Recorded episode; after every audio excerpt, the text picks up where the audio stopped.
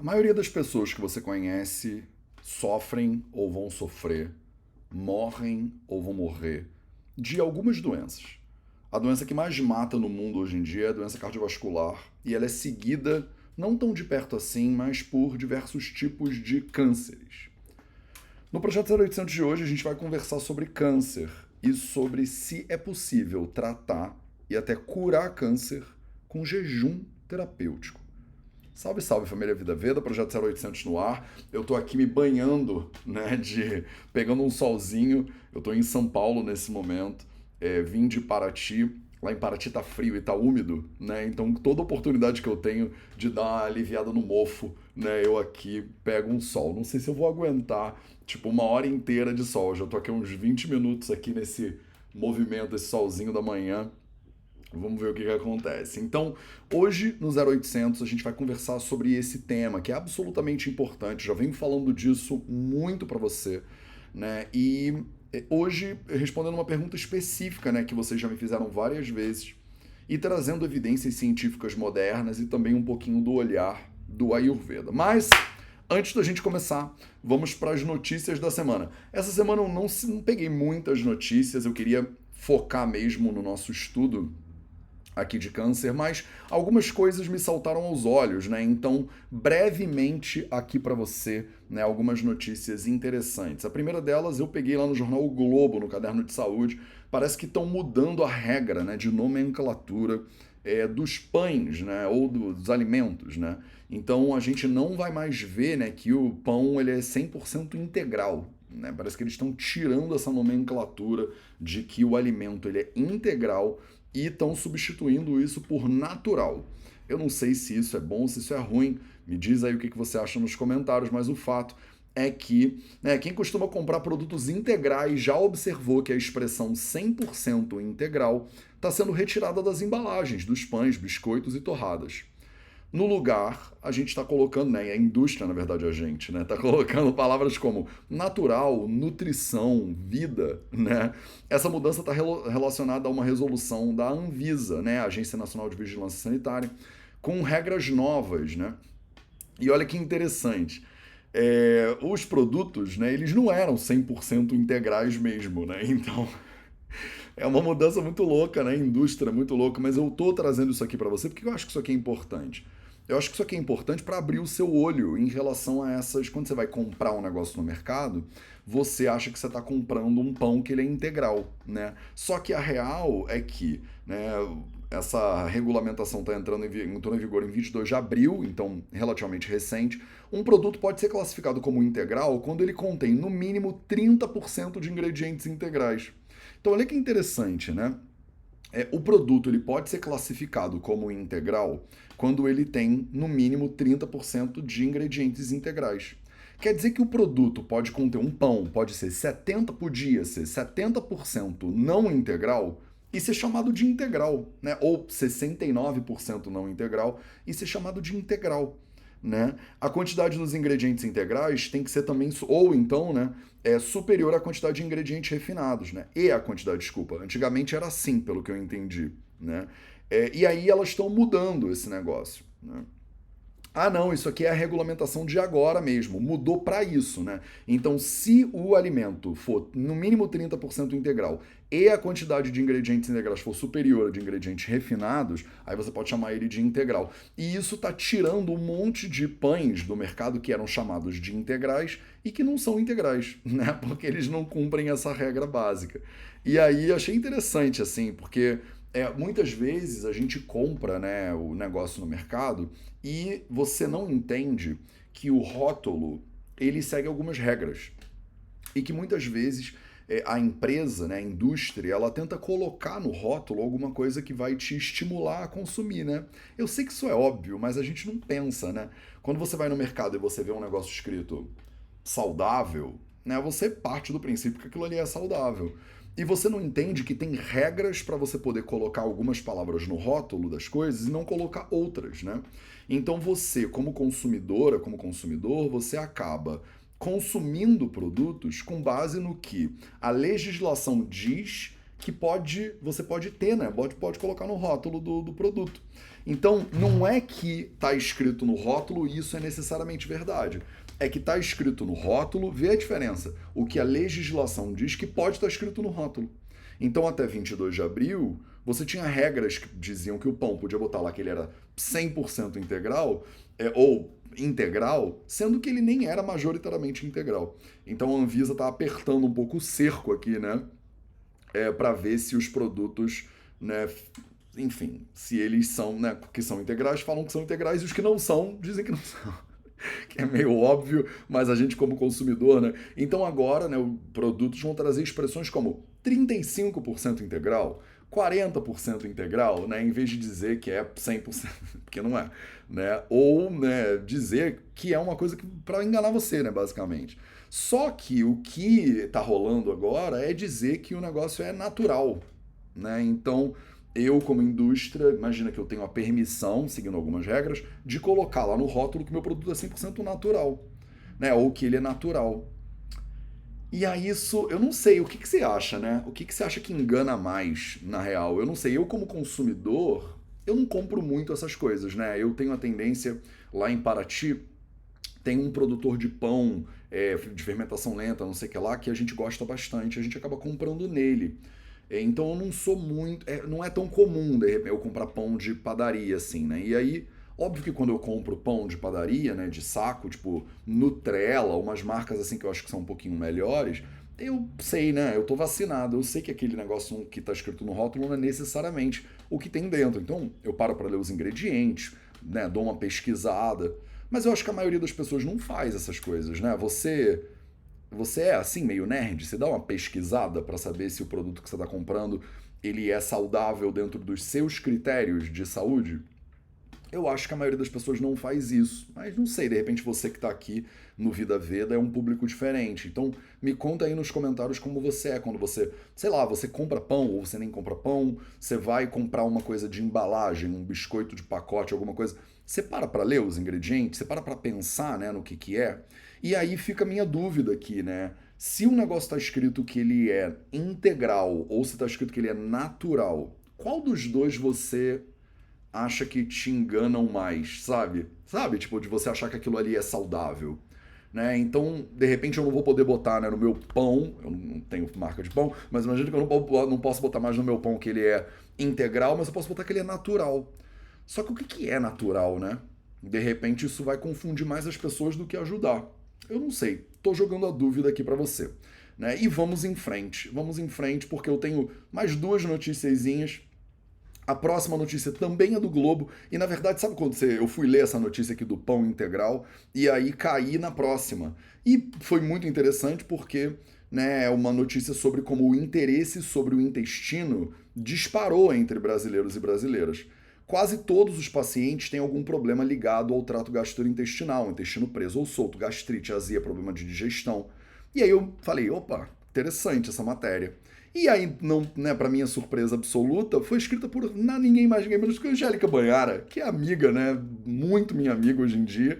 Né? E aí eu falei, pô, escrito pela Angélica, aí que eu vou ter que ler mesmo, né? Então vou botar o link para essa matéria aqui também, para esse blog da Angélica do Globo lá, né, no, aqui na descrição desse vídeo no YouTube. No Instagram eu não consigo botar links, né, mas esse vídeo sai no YouTube depois, até alguns dias depois.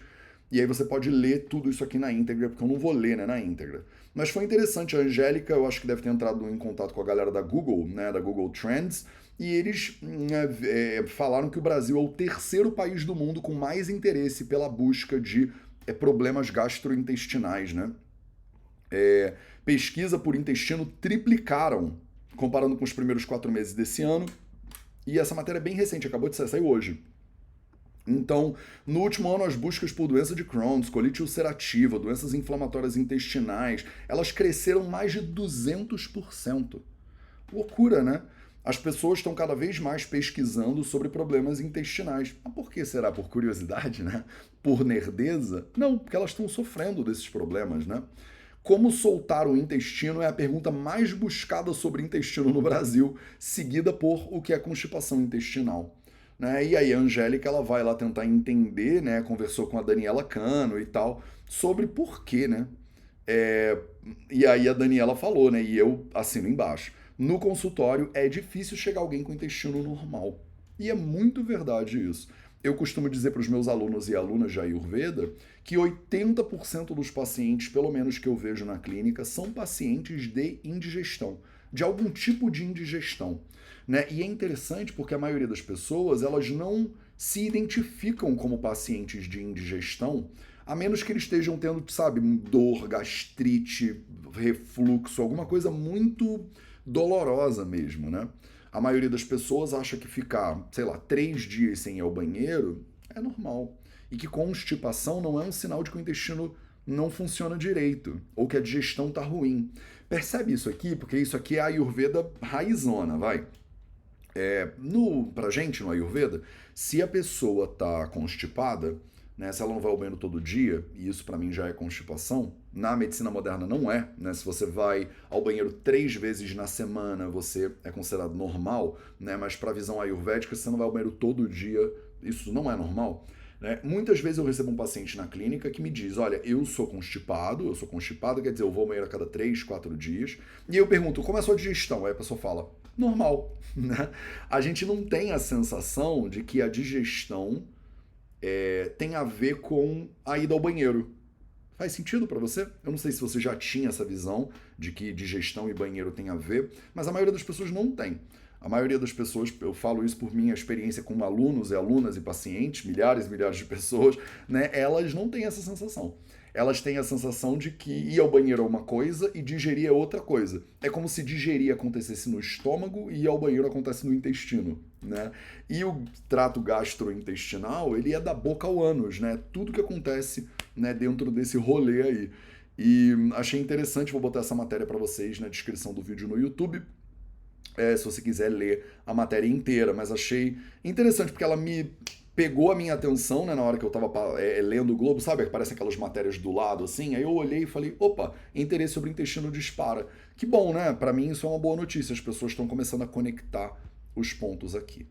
Terceira e última notícia né, do nosso dia de hoje, que eu quase caí da cadeira para trás e depois fui descobrir que, pelo visto, eu tô louco, né? Então, talvez esse seja o momento da revelação, porque eu li essa matéria, eu quase caí para trás, e aí parece que eu que tô louco, não é o mundo que tá louco. Médico receita sorvete de chocolate e Free Fire para uma criança. Não é maravilhoso? O paciente se apresentou, uma criança de 9 anos se apresentou com nasofaringite aguda e o médico prescreveu né, sorvete de chocolate porque o alimento gelado ele pode ser um anestésico, ele ajuda a aliviar a dor que né, a nasofaringite ela gera. E eu sem brincadeira, né? Óbvio que isso aqui não é, não saiu no Globo, saiu no Itatiaia. Eu não sei o que é isso, mas eu trago notícia de um monte de jornal diferente para você. E realmente, assim, eu, acho, eu não sei o que, que você acha disso aqui, quero muito saber a tua opinião, mas eu pessoalmente, cara, eu fiquei bem consternado, assim, eu achei bem louco. Deve ter saído no jornal, é porque alguém mais deve ter ficado consternado que nem eu fiquei também. Acho que o sol tá começando a se esconder atrás de um prédio. Depois de perguntar a um paciente de 9 anos se ele preferia sorvete de chocolate ou de morango, o médico Marcos Wesley Silva receitou sorvete de chocolate duas vezes ao dia, mais Free Fire diário. Se você não sabe o que é Free Fire, Free Fire é um joguinho de tiro. Então, cara, eu não sei. Eu acho, eu tava achando que o mundo tava louco, mas depois de ler essa notícia, eu pensei, de repente sou eu, né? De repente eu é que sou radical demais, sei lá, né? É, os dois remédios estão na receita. Né? Então ele prescreveu lá antibiótico, olha que legal, anti-inflamatório, analgésico, expectorante e sorvete de chocolate duas vezes ao dia, mais Free Fire diário. E é um jogo, meus amores, é um jogo, né? E a gente já tem, né, um monte de comprovação científica sugerindo que jogar videogame pode afetar as funções né, e o desenvolvimento cerebral. Algumas notícias, como por exemplo essa que está mencionada aqui, que eu não vou clicar nela, diz que para melhor, né? É, e algumas evidências dizendo que isso está aumentando a ansiedade e tudo mais das crianças. Beleza, então, né, o paciente, né, de 9 anos de idade, foi levado pela mãe para a unidade de pronto atendimento, né, em Osasco, na Grande São Paulo. É, e aí a mãe do menino é, quando viu a receita, acreditou que o profissional tinha debochado dela e da criança. Ô, doutor, como é que o meu filho vai tomar sorvete de chocolate? Ele tá com a garganta inflamada, disse a mãe. Olha que legal, a mãe, eu tô com, do lado, eu concordo com a mãe, né? Eu concordo com a Priscila da Silva Ramos. Você tá, tô contigo, Pri, né? Ela falou: "Doutor, você tá, você basicamente está de sacanagem com a minha cara, né? O moleque tá com a garganta inflamada e ele vai tomar sorvete duas vezes ao dia e jogar videogame, é essa a tua prescrição, né? Junto com antibiótico, anti-inflamatório, analgésico, expectorante." É, e o médico né, se justificou. Né, o, o moleque ele apareceu com tosse, gripe forte, dor de garganta, tontura, começou a vomitar, né? E aí foi levado para o hospital. É, e aí a notícia né, diz: é comum que se acredite que alimentos gelados podem piorar, né, caso de nasofaringite. Vale destacar que não tem uma comprovação científica de que sorvete influencia a garganta inflamada, né? É, o jornalista estava esperando encontrar né, um estudo duplo cego randomizado controlado por placebo, né, para dizer que você tomar sorvete de chocolate duas vezes por dia vai piorar a garganta inflamada, né? Olha que maravilhoso, genial. O consumo pode inclusive ser benéfico, né? Por que, que ele é benéfico? Porque o consumo da substância gelada ele pode ser analgésico, né? Só pelo gelado ele pode ser analgésico, né? Ele pode ser anestésico, né? E é isso que está acontecendo no mundo, gente. E aí eu quero que vocês. Não sei, onde é que tem aquela cordinha que pede para parar o mundo para eu descer? Porque eu não sei mais o que eu faço da vida. O episódio 826 do Projeto 0800. E eu tô aqui lendo notícias sobre, né? É, a ingestão de gelado exerce efeito anestésico. E aí a criança, depois de tomar um sorvete, porque o gelado do sorvete dá uma anestesiada na garganta, a criança ia conseguir comer. Pronto. É, que maravilha. Medicina moderna, quando é mal feita, e a Ayurveda, quando é mal feito, são muito parecidos. Medicina moderna, quando é bem feita, por outro lado, a gente vai chegar nisso daqui a dois minutos. Grazie Dio, né? Tem esperança no mundo, acho que tem. Né? É a mãe disse que ele não, o médico não esclareceu nada sobre os itens prescritos, né? E que é, parece que a mãe reclamou também que a criança nem foi examinada. O profissional perguntou se o que, que o menino estava sentindo. Ela falou que ele estava sentindo dor e tal e tal. E aí ele tacou ali antibiótico, anti-inflamatório, expectorante, duas doses de sorvete por dia e Free Fire, meus amores, e Free Fire, né? Um jogo de tiro, porrada e bomba né? E a criança tem 9 anos. Maravilhoso. Se você né, precisou agora, sei lá, tomar um chazinho para se acalmar, eu tô junto contigo. Eu tô... eu tô do teu lado, eu não sei o que, que tá acontecendo, mas se você puder me consolar nos comentários, me, me diz que vai ficar tudo bem. Eu tô precisando de ajuda, tô precisando de acalanto depois dessa notícia, né? Eu tô precisando de ajuda, porque me abalou, abalou meu coração. Eu pensei, caraca, temos muito trabalho pela frente ainda mesmo, cara. Se né, a lógica das. Eu vou prescrever sorvete de chocolate, porque a garganta, né? O sorvete ele é gelado, ele para de doer a garganta e dane-se todos os outros efeitos. Dane-se todos os outros. Dane-se o que, que os lácteos fazem com o corpo, dane-se que a pessoa. Dane-se, aí ele vai conseguir comer e tomar uma pá de remédio, né? E aí, quem sabe, com uma pá de remédio, né? Com dois baldes de remédio, o moleque, o moleque melhora. Tá? Então, eu não sei. Me fala aí, você acha que eu estou exagerando? Né? Matheus, pô, que exagero, cara. Sorvete sempre foi bom para controlar minha dor de garganta, né? Sempre que eu tô com nasofaringite ou com alguma inflamação, eu tomo um chicabon. Eu acho que chicabon devia ser prescrito por todos os médicos, né? Em todos os postos de saúde, né? Da nossa nação. Você é um exagerado. Fala que eu sou um exagerado aí nos comentários se você acha que eu tô exagerando. E me, ou me conta se você acha que, sei lá, né? dois chicabons e né, é, toma o celular aqui joga um joguinho. Isso seria uma prescrição pediátrica adequada para um quadro de nasofaringite com vômitos e tontura, diga-se de passagem. Maravilhoso. Vamos em frente antes que eu tenha aqui, né, me automedicar aqui eu mesmo.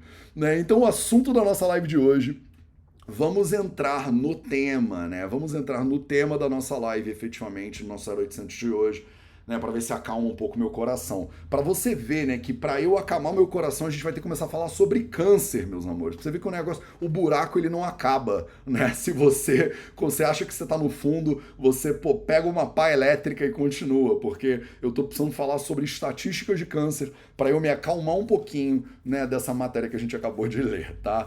É, então hoje a gente vai falar sobre câncer e jejum terapêutico. Então vamos começar porque eu quero trazer evidências modernas, inclusive que moram muito perto do meu coração, né? E evidências ayurvédicas para você entender, né, o que, que a gente acha sobre jejum terapêutico, né? Ou as possibilidades do jejum atuar no tratamento, né? No, é, como é, linha de tratamento para cânceres ou algum câncer específico. E aí é, bom, deixa eu fazer uma pausa aqui, né, para beber uma água. Chegamos na metade do nosso projeto 0800. Essa é a hora que, se você curte esse tipo de conteúdo, né, se você está no YouTube, já se inscreve no canal, é, clica no sininho, manda isso aqui pra galera, deixa sua curtida. E se você está no Insta, né, aperta no aviãozinho e chama mais gente para participar. Porque não é câncer, talvez seja uma doença que você vai ver muito né, ao longo da sua vida, infelizmente, né? Porque é a segunda doença que mais mata no mundo hoje em dia. No Brasil é a segunda que mais mata também. Então, é, a gente já perdeu um monte de gente, né? Inclusive pessoas conhecidas, né, para o câncer, né? Recentemente é, teve o Pelé, né? Vocês deve, de, acho que acompanharam, né, a morte do Pelé. Né? A jornalista Susana Naspolini, né, morreu jovem, 49 anos de idade né, numa luta contra o câncer. É, Cláudia Jimenez, né, uma atriz bastante conhecida, ano passado também, né, perdemos Cláudia Jimenez para o câncer. É, é, Roberto Guilherme, que era o sargento pincel lá dos Trapalhões, você que é da minha idade, você lembra né, dele. MC Catra, né, faleceu aos 49 anos. Estou falando só de pessoas que são conhecidas, mas tem um monte de pessoas que não são conhecidas ou são conhecidas né, suas, mas não são conhecidas de, de muitas pessoas. Né? Marília Pera, recentemente também, né, é, morreu por causa do câncer. Beth Lago morreu por causa do câncer. Né? E Glória Maria, né, um caso bastante famoso. Né? Rita Lee, recentemente também. Né? Rita Lee, é, recentemente, um caso de pessoa que, né, muito conhecida. Então, você, a, a gente está vendo cada vez mais né, isso. E você com certeza conhece pessoas, tem gente na sua família e tal, é, que sofrem de câncer, que de repente estão vencendo uma, né, essa batalha que a gente chama, porque é mesmo uma guerra, né? E, e pessoas que não venceram né, batalha e que a gente perdeu essas pessoas para o câncer, né? Então, será que tem, né? A gente já falou sobre isso, é, e eu estou falando muito sobre isso no nosso grupo de estudos de casos clínicos, né, recentemente. Você que é do Nilai, a comunidade do Vida Veda, você está sabendo né, que a gente tem um grupo de estudos de casos clínicos e os últimos dois meses foram casos de câncer que estão sendo estudados dentro do nosso grupo de estudos, né, lá dentro do Nilai. Se você é profissional de saúde, se você quer aprofundar o seu conhecimento, botar a Ayurveda na sua prática clínica, se for nutri, psicólogo e tal, a gente tem uma comunidade sensacional que chama Nilaya, que é a comunidade é, talvez a maior comunidade Ayurveda né, em língua portuguesa, não sei se em outras línguas também, mas né, a gente estuda muito né, doenças diversas e a gente está uns dois meses aí numa batida de estudo de câncer bastante interessante. E aí saíram uns vídeos novos no Nutrition Facts, umas evidências mais antigas sendo exploradas. Eu pensei, vou levar isso para a galera que eu acho que vai ser muito interessante, tá? Mas ah, antes de eu avançar, deixa eu fazer, deixa eu puxar a tela aqui para mim, para eu fazer um aviso para você, porque tá aqui atrás de mim. Olha só. Esse é o ah, no Instagram vai estar ao contrário que droga, né? Esse aqui é o boneco, né? Não é o livro ainda, mas a gente está na pré-venda agora do meu novo livro, né? Os Quatro Pilares da Saúde. Então ele foi publicado pela editora Planeta, uma das maiores editoras que tem hoje em dia no Brasil, e ele está em pré-venda na Amazon, né? Então se você entrar, tem link na minha bio do Instagram, eu vou botar o link aqui na descrição desse vídeo no YouTube, vai lá e garante a sua cópia, né? Ele está em pré-venda ao longo do mês de junho, né? No final de junho, início de julho, ele vai para as livrarias e vai chegar na sua casa também. Tem o Kindle, que está pela metade do preço do livro físico, se você gosta de, de coisas digitais. Se você gosta de pegar né, mesmo no livro, garante a sua cópia né, é, viva, né, é, física. Em agosto eu vou fazer uma tourzinha, né? Vou passar em São Paulo, Rio de Janeiro, a gente vai fazer uma palestra em alguma livraria e eu vou autografar. Então, se você ainda não garantiu os seus quatro pilares da saúde, vai lá e garante. Ele já está no topo da lista de livros mais vendidos lá da Amazon, né? E vamos colocar esse livro né, no top 100, pelo menos, vai da Amazon. Se puder ser o top 10, melhor ainda, para cada vez mais pessoas terem acesso a esse conhecimento.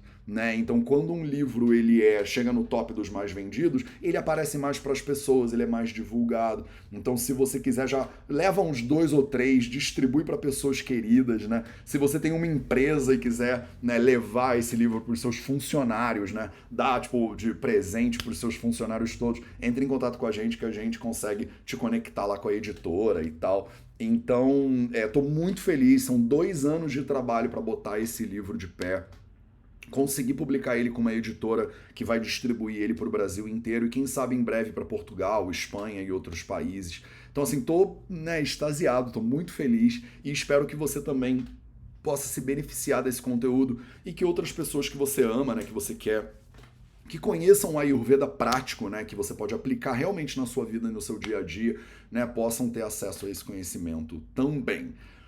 Beleza? Acho que eu fiz todos os avisos. E, ah, mais um último, vai. Semana que vem, né, no dia 13 de junho, a gente vai começar um curso novo no Invicta, que é a plataforma de desenvolvimento do é, pessoal do Vida Veda. Esse curso vai chamar chama Tempo, Divindade ao Inimigo, e nesse curso vão ser seis encontros ao vivo no Zoom comigo e com um convidado. Eu tô fazendo um mistério ainda de quem são esses convidados, né? Eles vão aparecer aos pouquinhos aí nesse no nosso rolê e eu vou apresentar eles para você, né? E a gente vai ter seis convidados e convidadas sensacionais, né? Trazendo perspectivas diferentes sobre o tempo. Como você pode se organizar? Por que, que você tá tão ansioso? Né? O que, que você pode fazer para melhorar a sua relação com o tempo? Para o tempo não ser um inimigo, para você poder lidar com o tempo como uma divindade, né? E a gente tá tentando entender aqui se ele é uma divindade, se ele é um inimigo. E a gente vai ter conversas incríveis com os profissionais que assim eu mais admiro mesmo a respeito, né? É sobre mitologia, filosofia, história da religião e também, né, é, é, organização pessoal, né, ciclos femininos. A gente está falando de um monte de coisa que tem a ver com o tempo. E isso vai começar na terça-feira da semana que vem. Né? No dia 13 de junho começam as nossas é, aulas ao vivo. Vai ser toda terça-feira, 7 horas da noite do horário de Brasília, dentro do Invicta, que é a plataforma de desenvolvimento pessoal do Vida Veda. Você pode né, assinar o Invicta por R$ reais por mês. É isso, acabou. Zerou, solta o microfone e vamos para a live de hoje. Tá? Então, eu queria primeiro trazer né, um dedinho de estatísticas sobre o câncer, né, aqui do governo brasileiro mesmo, né, aqui, né, publicados pelo INCA, o Instituto Nacional de Câncer. E aí eu queria, eu estava né, tentando entender né, quais são né, as é, incidências estimadas né, de câncer. Então, a gente sabe né, que em 2022, né, ano passado, no Brasil, em homens primeiro, que é a ordem que eles colocam, a gente 30% dos cânceres foram de próstata. 71.730 casos novos de câncer de próstata no Brasil. Ele é seguido pelo cólon e reto, traqueia, brônquio e pulmão, mas você vê como é uma diferença bem brutal, né? Tipo, cólon e reto 9% contra próstata 30%. Próstata é o câncer que mais mata homens, sem dúvida nenhuma, no Brasil, acredito que no mundo também. Tá? E aí, em mulheres no Brasil em 2022, né, 73.610 casos de câncer de mama feminina, né, 30% também, olha que curioso, né, 30% câncer de próstata, 30% câncer de mama, seguido também de cólon e reto. 9% também. Olha que parecido, né? É louco, né? Parece que foi. Né, por, tem algum motivo por detrás desse negócio. Né? Até parece que tem uma causa para isso tudo. Né? E aí são é, 362 mil né, mulheres e 341 mil homens com é, novos casos de câncer em 2022 no Brasil. Você vê que isso aqui dá tipo umas 700 e poucos mil pessoas, né? Estamos caminhando para um milhão de casos por ano né, de câncer no Brasil. E aí a gente tem, né, é, casos na, né, falando sobre a mortalidade em homens 2020, a traqueia, brônquio e pulmões ganha por um pouquinho, né, do, da próstata. E realmente, né, a localização primária, né, traqueia, bronco e pulmões, e aí depois ele espalha, faz metástase para outros lugares do corpo. E o câncer de próstata logo seguido, estatisticamente, é praticamente a mesma coisa, né? É, e aí mais para baixo, cólon e reto, estômago, esôfago. E no caso das mulheres também, a localização primária é mesmo mama, né, com 17 mil óbitos. Então é diferente a quantidade de cânceres e a quantidade de mortes, né, por câncer. Então você viu lá 300 e não 600 e não é 300 e tantos mil casos de câncer de mama com 108 mil mortes de todas as neoplasias, 300 e tantos casos de mil homens com 117 mil óbitos, né? Então imagina que a gente tem 700 mil casos de câncer com 220 e poucos mil óbitos, é mais ou menos um terço, né? Um terço das pessoas que são diagnosticadas com câncer né, vão ao óbito, digamos assim, se a gente for botar essa estatística lado a lado. O que é absolutamente é, aterrorizador, assim, né? Você pensar que tem uma doença e que essa doença não só é a segunda que mais mata, como ela é uma doença que tem né, uma mortalidade relativamente alta. É claro que tem tipos de câncer que têm mortalidade mais baixa, alguns tipos têm mortalidade mais alta, mas ainda assim, pensa que é a doença que vai mais matar, né, tá entre as duas que vai mais matar todo mundo que você conhece. Eu não tô querendo ser, tipo, né, sem laço.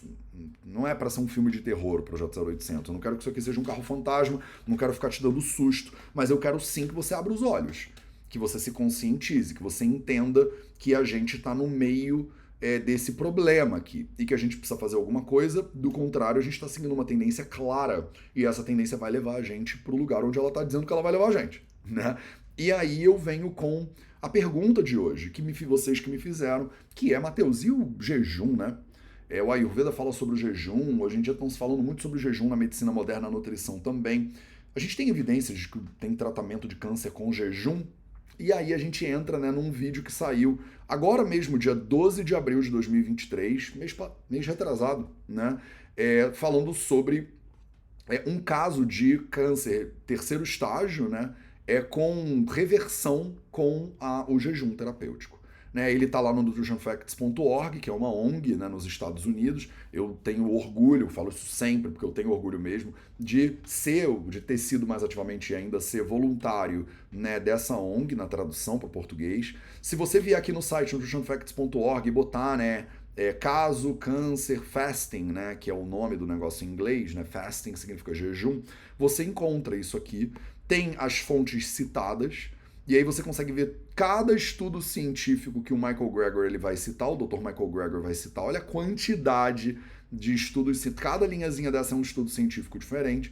Você pode clicar aqui no estudo e ler o estudo na íntegra. Olha que coisa boa.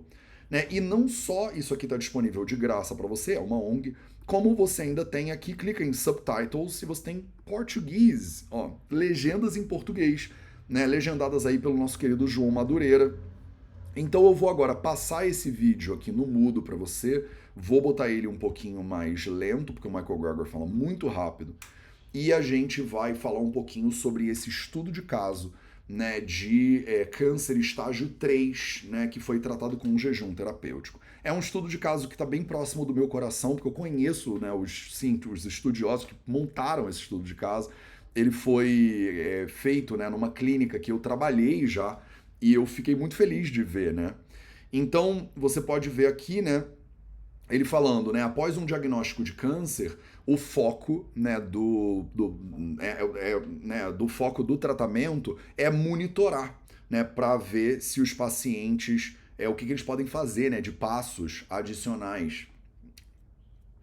Um, é, além né, de você só fazer a quimioterapia, a radioterapia, né, o que, que o paciente pode fazer que vai ajudar ele mesmo é, nessa luta contra o câncer. Então, Antes, né, ele fez um outro vídeo, ele tem um monte de vídeos sobre o que você pode comer, o que você não deveria comer, né? Mas aí nesse vídeo aqui ele está preocupado com e se não comer nada, né?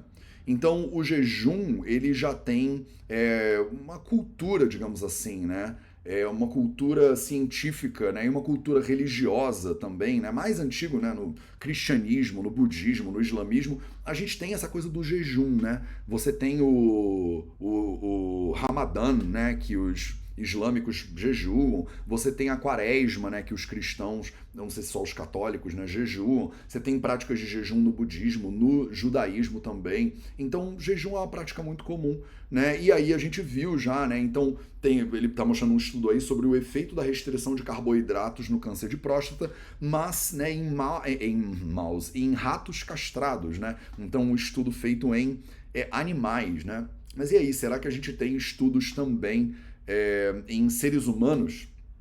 É, não tem estudos muito robustos em seres humanos, mas a gente tem estudos de caso. Né? Porque a, a maneira como você formularia um estudo, né, para você fazer um estudo duplo cego, alguma coisa assim, é difícil né, em seres humanos com jejum.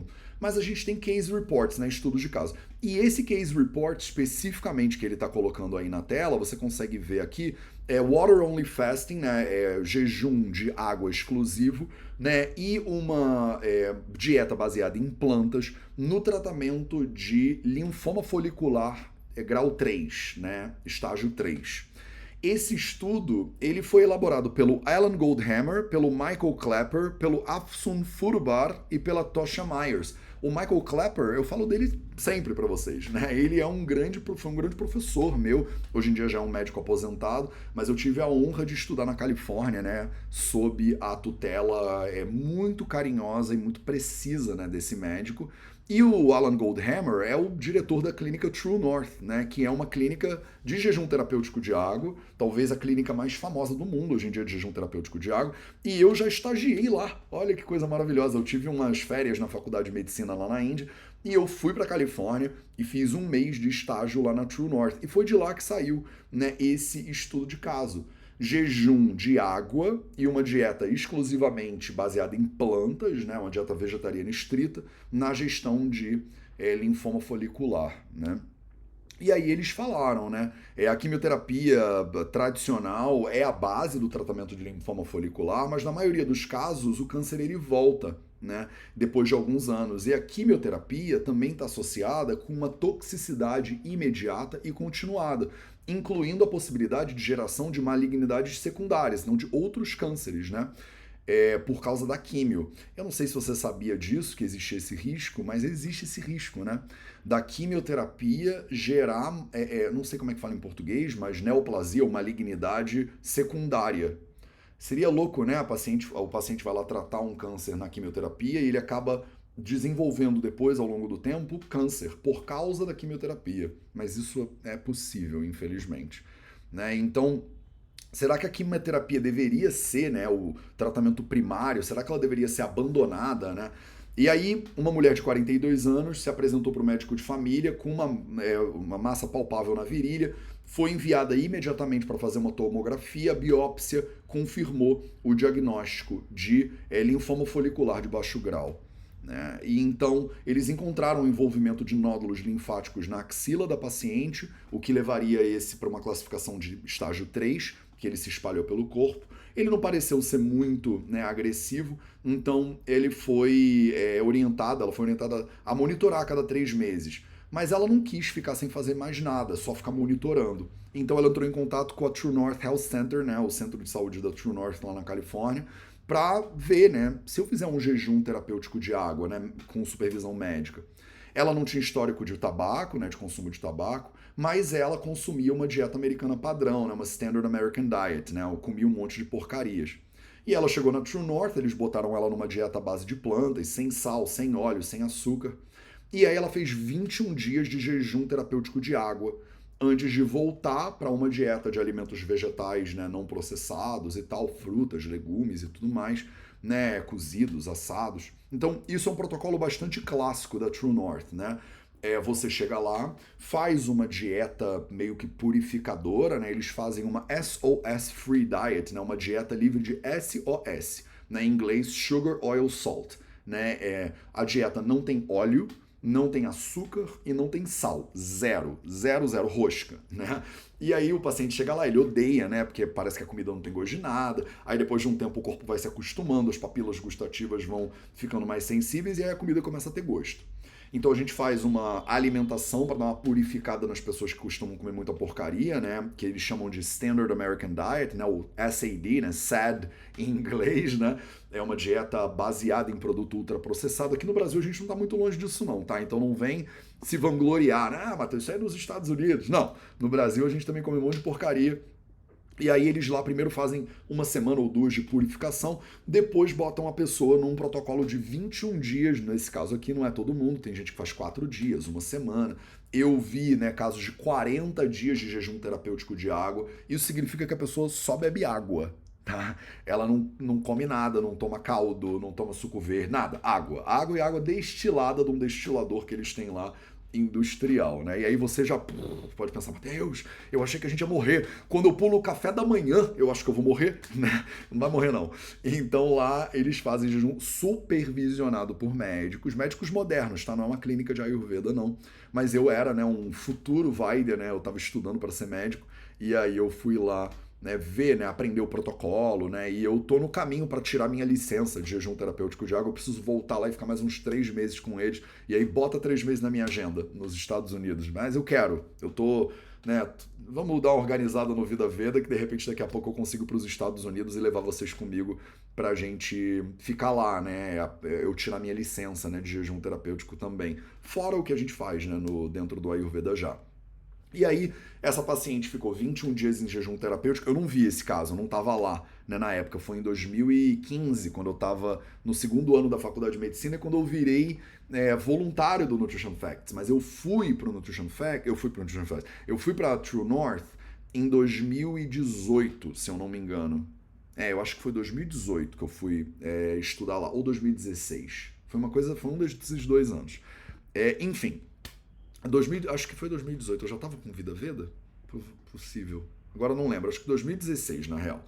Né? E aí eles fizeram um exame físico é, e o, depois do jejum e parece que os nódulos dela encolheram. E aí né, fizeram um exame de tomografia e parece que é 90% dos nódulos pararam de estar ativos. E aí o que é impressionante é isso aqui. Né? É você pegar a tomo de antes e depois e você consegue ver que tem uma seta amarela aqui, né? Você não consegue ver meu mouse, no Instagram você não vai conseguir ver, mas você consegue me ouvir a descrição. E a seta amarela está apontando para uma bolota de um linfoma. E se você olhar a imagem B, né, a seta amarela está apontando para nada, para um nada, para um nada. Então é louco, né? Porque você vê a, pessoa, a paciente antes e depois de um jejum terapêutico de 21 dias, então quer dizer, um mês de tratamento, que basicamente ela não fez nada, ela só não fez alguma coisa, ela parou de comer.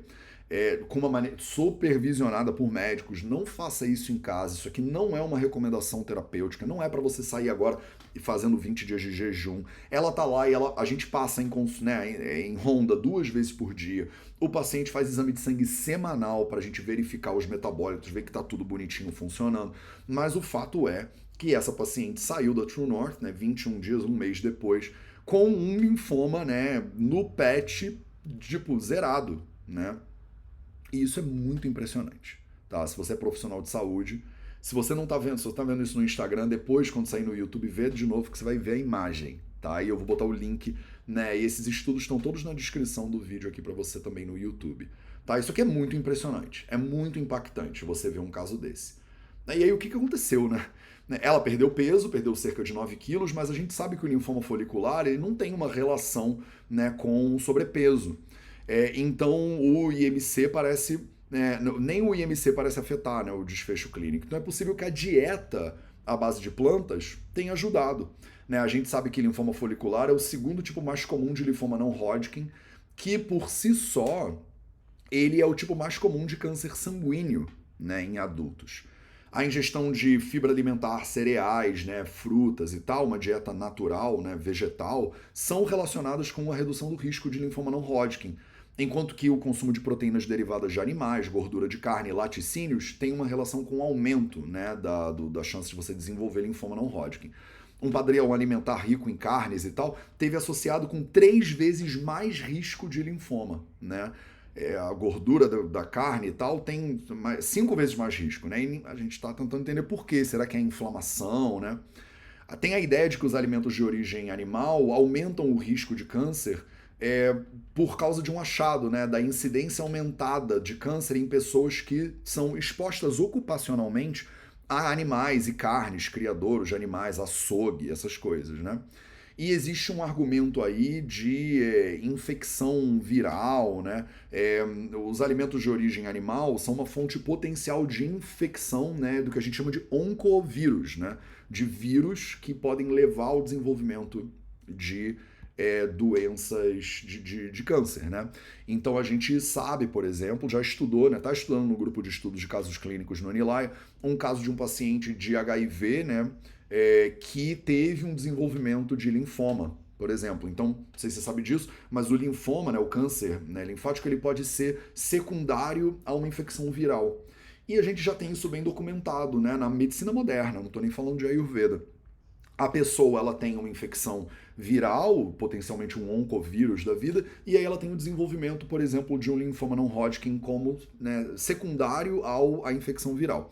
E aí a gente sabe, é essas ideias que o Michael Greger está conectando aqui, que as pessoas são expostas a alimentos de origem animal, né, ou ocupacionalmente, né, a pessoa que trabalha num açougue, trabalha numa fábrica de processamento de carne, eles têm uma chance maior de desenvolver câncer, você não sabia disso, mas agora você sabe, né? E uma das hipóteses para isso, não só o processo inflamatório gerado pelo consumo desses alimentos e tal e tal, mas o cara não está nem consumindo, ele só está exposto às carnes. E aí, uma das hipóteses para isso é que eles ficam mais expostos a esses vírus, né, a esses patógenos do, do, desses bichos que morreram, né? O bicho morreu, tem uma hiperproliferação de fungo, bactéria, parasita e tal ali dentro, e aí o, a pessoa que entra em contato com a carne, né, que está lá putrefando, que depois as pessoas comem, né, é, essa carne putrefada, ela aumenta o risco do, do trabalhador de açougue de ficar contaminado com um vírus, eles chamam de oncovírus, e esse vírus ele acaba gerando né, linfoma né, secundário, né? Ele acaba virando um linfoma depois. Não sei se você sabia disso, se eu estou bagunçando com a sua mente nesse momento, mas a gente já sabe disso. Isso é bem estabelecido na é, literatura médica, né? Então, o consumo, é, por exemplo, excessivo de proteína animal, é, ele pode encorajar mudanças malignas com a estimulação é, persistente crônica né, do seu sistema de defesa, porque você come lá o, o, as proteínas e elas vão irritando né, o, a carne e tal, porque elas têm ali os vírus, parasitas, essa coisa toda. Então eles chamam de teoria da proteína animal né, e falam sobre a caseína do leite, por exemplo, também com o aumento de linfomas em ratos. Né? Então tem estudos aí conectando aumento de linfomas em ratos com o consumo de proteína animal. Não sabemos também se são os hormônios, se são os antibióticos que são contidos lá na carne, ou se é apenas uma questão de gordura saturada, né? Porque os dois podem ajudar a promover uma inflamação, essa inflamação pode ficar crônica, e aí isso pode entrar lá e ter um papel dentro do desenvolvimento de linfoma, né? É, será que é só por causa da gordura, né? Será que é o, são as toxinas que se acumulam na gordura da origem, de origem animal, né? Ele fala que parece haver uma ligação entre linfoma não Hodgkin e, por exemplo, carne, leite, consumo de peixe, né, é como uma fonte imediata de quase todas as dioxinas e PCBs na população geral, que são é, é, compostos né, químicos, as dioxinas, PCB, esses negócios, que a gente usa, por exemplo, para é, como defensivo agrícola, né, que eu costumo brincar, eu chamar de ofensivo humano né, como agrotóxico, essas coisas, e muitas vezes nos plásticos, né, de embalagens e tal. Então, eles são poluentes, né, que por estarem muito presentes na natureza, por exemplo, nos oceanos, né, os peixes ficam muito concentrados dessas dioxinas, né? Eles se acumulam principalmente porque são lipossolúveis, se acumulam na gordura desses animais. E aí, quando você come a gordura do animal, né? Que você come o animal, você come a gordura do animal, ou você aí que come a gordura do animal isolada, né, a banha, o ghee, né, dependendo do animal, se ele está bioacumulado de um monte de toxina, você que come a gordura isolada dele pode estar tá consumindo, né? Ah, mas Matheus, o ghee, ele não purifica, né? Não, né? Você cozinhar, né, a manteiga não elimina as dioxinas da manteiga, né? Então, é, você pode estar pegando do leite da vaca um monte de poluente. O mundo de hoje não é o mundo do Ayurveda de 3 mil anos atrás, né, meus amores? Então, né, a pessoa está comendo lá, a vaca bioacumula um monte de produto tóxico, porque ela fica comendo né, um monte de toxina ao longo da vida. Aquilo bioacumula no corpo da vaca durante alguns anos, elas não vivem tantos anos, infelizmente. E aí você que come a gordura daquele animal, tá comendo, né, esses poluentes. E aí, será que são os poluentes né, que geram processos né, carcinogênicos no corpo do, das pessoas? Né? Então, será que os vegetarianos estão expostos a 2% né, de dioxina comparado com a população geral? Né? Você entende isso? Olha que loucura, né? As pessoas que não comem nada de origem animal, os vegetarianos, estão expostos a só 2% das químicas que a população geral está exposta. É louco, né? Que eu podendo escolher pela minha dieta ficar menos exposto a toxinas. Você está exposto, você come carne, peixe, frango, você está exposto a 100 gramas desse negócio, imagina. Eu, Matheus, que não como nada disso, estou exposto a 2 gramas. É legal, né? É uma opção que eu fiz. Não quero comer essas, esse negócio, não preciso. Né? E eu tô menos exposto a essas dioxinas, esses químicos, esses negócios que podem gerar um monte de doenças. Entre elas, tá aqui a hipótese do Michael Greger que talvez possam gerar câncer. Né? Os níveis mais altos nos Estados Unidos foram encontrados nos frangos. Mas felizmente, né, os níveis de contaminação estão diminuindo em todas as carnes. Além disso, os consumidores podem reduzir ainda mais a exposição a compostos das tipo dioxinas, tirando a gordura dessas carnes antes de cozinhar. É, aí você drena né, a gordura da carne, né, cozinhando a carne, e aí não come a gordura. Aí ah, carne orgânica, né? Ele tá. Esse, esse estudo aqui foi falar, né?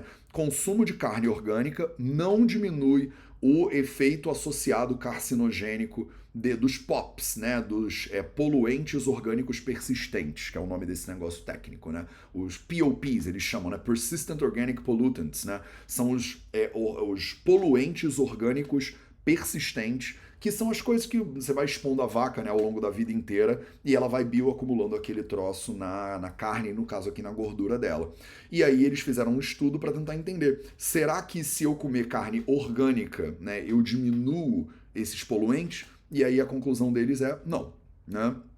É, no que diz respeito ao contaminantes carcinogênicos, as diferenças entre carne orgânica e carne convencional é, são surpreendentemente mínimas né, excedendo os limites máximos, todas elas que são recomendados, né, independente do tipo de carne que você compra. Notavelmente, não só o consumo né, da carne orgânica não só diminui o risco né, de desenvolvimento de carcinoma, mas para alguns casos parece que algumas carnes ainda é pior. Né? Você comer carne orgânica pode ser ainda pior. Olha que loucura. O que pode diminuir a exposição de pesticida solúvel em gordura é a fibra. Né? E depois a nossa flora intestinal também transforma fibra em butirato, né, que é absorvido pelo corpo no intestino, tem um efeito anti-inflamatório também, né, age como um supressor de tumor, demonstrado em mais é, de 100 estudos publicados e pode ser protetivo, inclusive, contra o linfoma. Então, olha que interessante, né? É o butirato, que é um composto químico produzido no seu intestino por bactérias, pelo seu microbioma, que a gente chama, derivado do consumo de dietas ricas em fibra, que normalmente são dietas mais pro vegetariano. Você não precisa ser vegetariano, mas você come dietas mais à base de legumes, frutas, verduras, porque carne não tem fibra, né? É, então, ele pode ser protetivo contra é, linfoma, que é o assunto, né? Ele focou aqui no linfoma nesse vídeo. Então, é, eles, né, o butirato tem um efeito anti-inflamatório, como eu já falei, ele está mostrando aí. Isso ajuda a explicar porque o consumo de frutas e vegetais foi não só associado ao risco diminuído de desenvolvimento de linfoma, mas também ligado à sobrevivência melhorada né, dos pacientes né, de linfoma. Então, ele entrou numa aqui de falar sobre linfoma, alimentação, né, é, a proteção né, derivada do, da tua dieta né, para o desenvolvimento de linfoma. É, a ingestão de vitamina C, por exemplo, né, de alimentos, pode ser protetora, mas os suplementos de vitamina C, não. olha que interessante, a gente já sabe disso bastante, eu sempre falo isso para você. Né, eles testam aqui e falam: olha, se você come um alimento rico em vitamina C, a vitamina C desses alimentos ela é protetiva. Se você toma cápsula de vitamina C, não parece fazer muita diferença. Então tem uma diferença de você consumir né, a vitamina C, como exemplo aqui, né, do alimento e da cápsula. Né? E os alimentos sempre ganham. Né? Então talvez a razão né, é do, do, disso, né, dos veganos terem menos é, câncer de forma geral, né, mieloma múltiplo, por exemplo. Um, e todos os benefícios né, daqueles que comem mais fibra, não só as pessoas que evitam né, as carnes. Tá? Os fitonutrientes e antioxidantes em frutas e vegetais podem inibir a, a progressão de tumores. Via uma série de mecanismos, além dos efeitos adversos potenciais da carne. Então, ele não está só advogando que você consuma uma dieta rica em legumes, frutas, verduras, darará, e que você diminua o seu consumo de carne, peixe, frango e tal, porque a, os legumes, verduras, frutas, darará, eles geram uma série de fenômenos no corpo que são antiproliferativos, anti-inflamatórios e tal. Por exemplo, na produção de butirato no seu intestino grosso pelo seu microbioma, pelas bactérias que moram né, dentro do seu intestino. É, mas também, né, então não só os legumes, frutas e verduras são protetivos e ajudam né, na recuperação, como parece que os alimentos à base de é, origem animal, por causa da bioacumulação de toxinas e tal, né, do, desses POPs, né, desses poluentes, principalmente na gordura, é, é, podem piorar o caso. Tá? Então, enquanto um piora, não é que não ajuda, né, ele atrapalha, o outro né, ainda ajuda enormemente. Tá? Então, ele acabou não focando tanto no caso da nossa paciente de linfoma nesse vídeo. Eu vou deixar os vídeos né, aqui para você na descrição. Se você quiser parar para assistir com legendas, fique à vontade também depois. Né? É, ele fala né, do caso, então volta no caso é, do, do, dessa nossa paciente, né? E foi interessante que nas consultas de acompanhamento de seis a nove meses, ela relatou cumprir estritamente a dieta que foi ensinada para ela dentro lá da clínica é, e os nódulos permaneceram impalpáveis. Então, né, eles publicaram isso em 2015, esse primeiro estudo de caso, e aí depois eles publicaram em 2018 o acompanhamento desse caso. Eu não vou fazer ele inteiro, mas se você entrar aqui tem, né? É, regressão espontânea de câncer com fasting né, esse vídeo é de abril de 2023, bem recente do Michael Greger. E aí ele cita, né, aqui dentro tem os estudos do Goldhammer, Clapper e tal, né, do caso da paciente, se você quiser dar lá uma lida, né? E eles depois fizeram o follow-up, né? Então o que, que aconteceu basicamente, né? Eles Vou botar de novo na descrição desse vídeo para você. Então, eles viram essa paciente na clínica lá na True North, fizeram um jejum terapêutico de água com ela, é, fizeram os estudos de imagem depois, viram que o linfoma sumiu, né? O que foi muito impressionante. Ela estava em observação, né, pelos médicos modernos, não tinha muito o que fazer a não ser tipo esperar, porque existe uma tendência à regressão espontânea, né, desses é, tumores, né, do linfoma. Um, e aí ela tomou as, saúde, né, as rédeas da saúde dela e foi procurar uma terapia de jejum terapêutico. Na terapia ela teve a remissão total do linfoma. Né? Aí eles fizeram acompanhamento de seis meses, de nove meses, de anos depois, e ela, tô resumindo aqui a história para você, ela continuou né, em remissão. Né? Então ela é considerada uma paciente curada hoje em dia e ela basicamente né, se converteu né, a uma dieta à base de plantas, né, com mínimo de sal, açúcar e gorduras. E ela hoje em dia parece, né, pelo menos as últimas revisões, eu não tenho contato direto com essa paciente, ela parece que ficou, ficou curada, né? Não voltou a ter nenhum tipo de problema e nenhum tipo de complicação. Como é que o Ayurveda vê isso então, Matheus? Eu estou falando especificamente de um caso de linfoma aqui, tá? Linfoma folicular. Então, não é dizer, deixa eu fazer algumas considerações finais, dois minutos de considerações finais e a gente encerra o 0800 de hoje. Não é dizer que todo caso de câncer responde bem ao jejum terapêutico de água. Não é. Tem muitos cânceres que hoje em dia já são estudados e a gente vê que o jejum não ajuda, tá? Então não é para você levar para casa uma ideia de que jejum cura todo tipo de câncer, não é isso a gente viu um estudo de caso de linfoma folicular, que é um tipo de câncer bem específico. Tá? Mas eu acho que qualquer, né, qualquer avanço é avanço. Olha o solzinho voltando. Qualquer avanço né, é avanço. Então, se você sofre ou conhece alguém que sofre de linfoma, talvez valha a pena procurar um bom profissional de saúde que entenda o um mínimo de alimentação, jejum, para poder né, te ajudar dentro do seu processo. Porque provavelmente, se a indicação do seu onco for você fazer quimioterapia, rádio, alguma coisa assim, você vai fazer tá? Mas vem junto com o Ayurveda, vem junto com terapias integrativas, porque mal não vai fazer, né? Eu não estou advogando que você deveria não seguir a medicina moderna de maneira nenhuma. Eu acho que você tem que estar acompanhado de um bom oncologista e também estar tá bem acompanhado de um bom Vaidya, né? De um terapeuta ayurvédico, de uma nutricionista, de alguém que entenda pra caramba, né? De como te dar suporte ao longo desse processo. Porque você vai tratar né? Pode ser que a quimioterapia não resolva ou gere né, é, mais problemas no futuro, né? Pode ser que o câncer volte. E aí a gente sabe hoje em dia que com alimentação, estilo de vida, você pode é, ter uma recuperação muito melhor, né?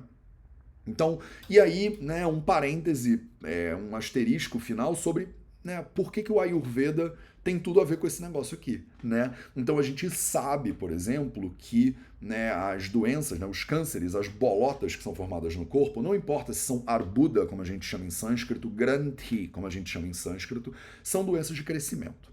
Né, são santarpanavyadhi, como a gente chama em sânscrito, né, no Ayurveda. São doenças de excesso.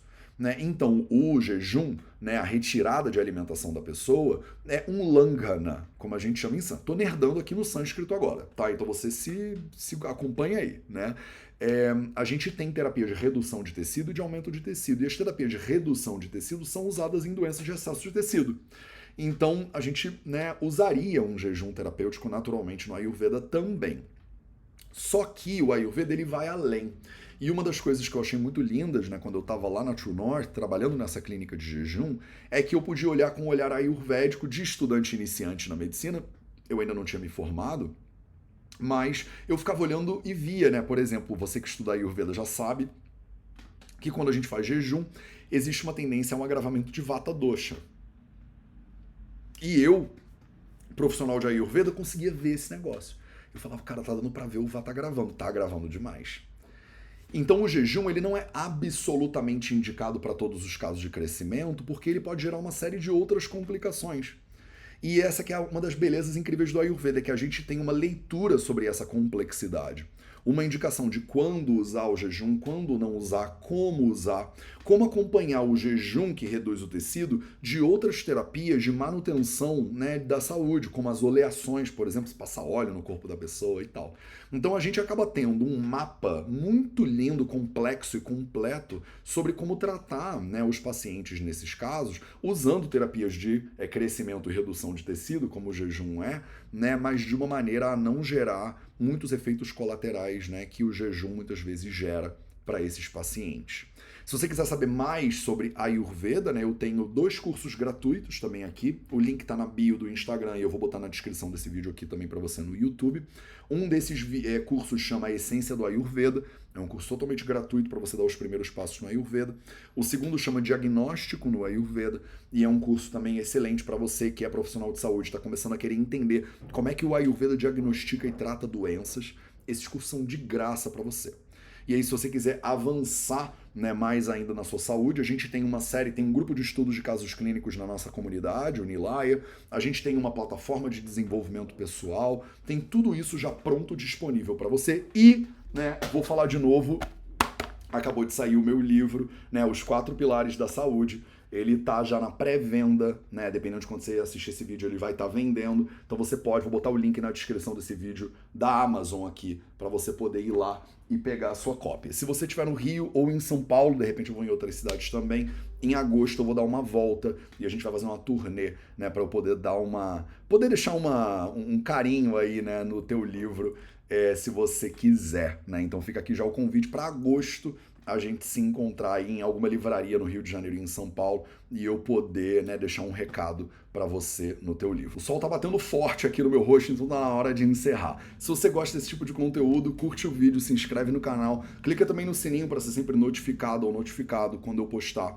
um vídeo novo. Você também me encontra em todas as outras redes sociais, então precisando de uma mãozinha na tua saúde aí no TikTok, no Instagram, no Twitter, conta comigo. Um grande abraço e lembre-se sempre, saúde é liberdade.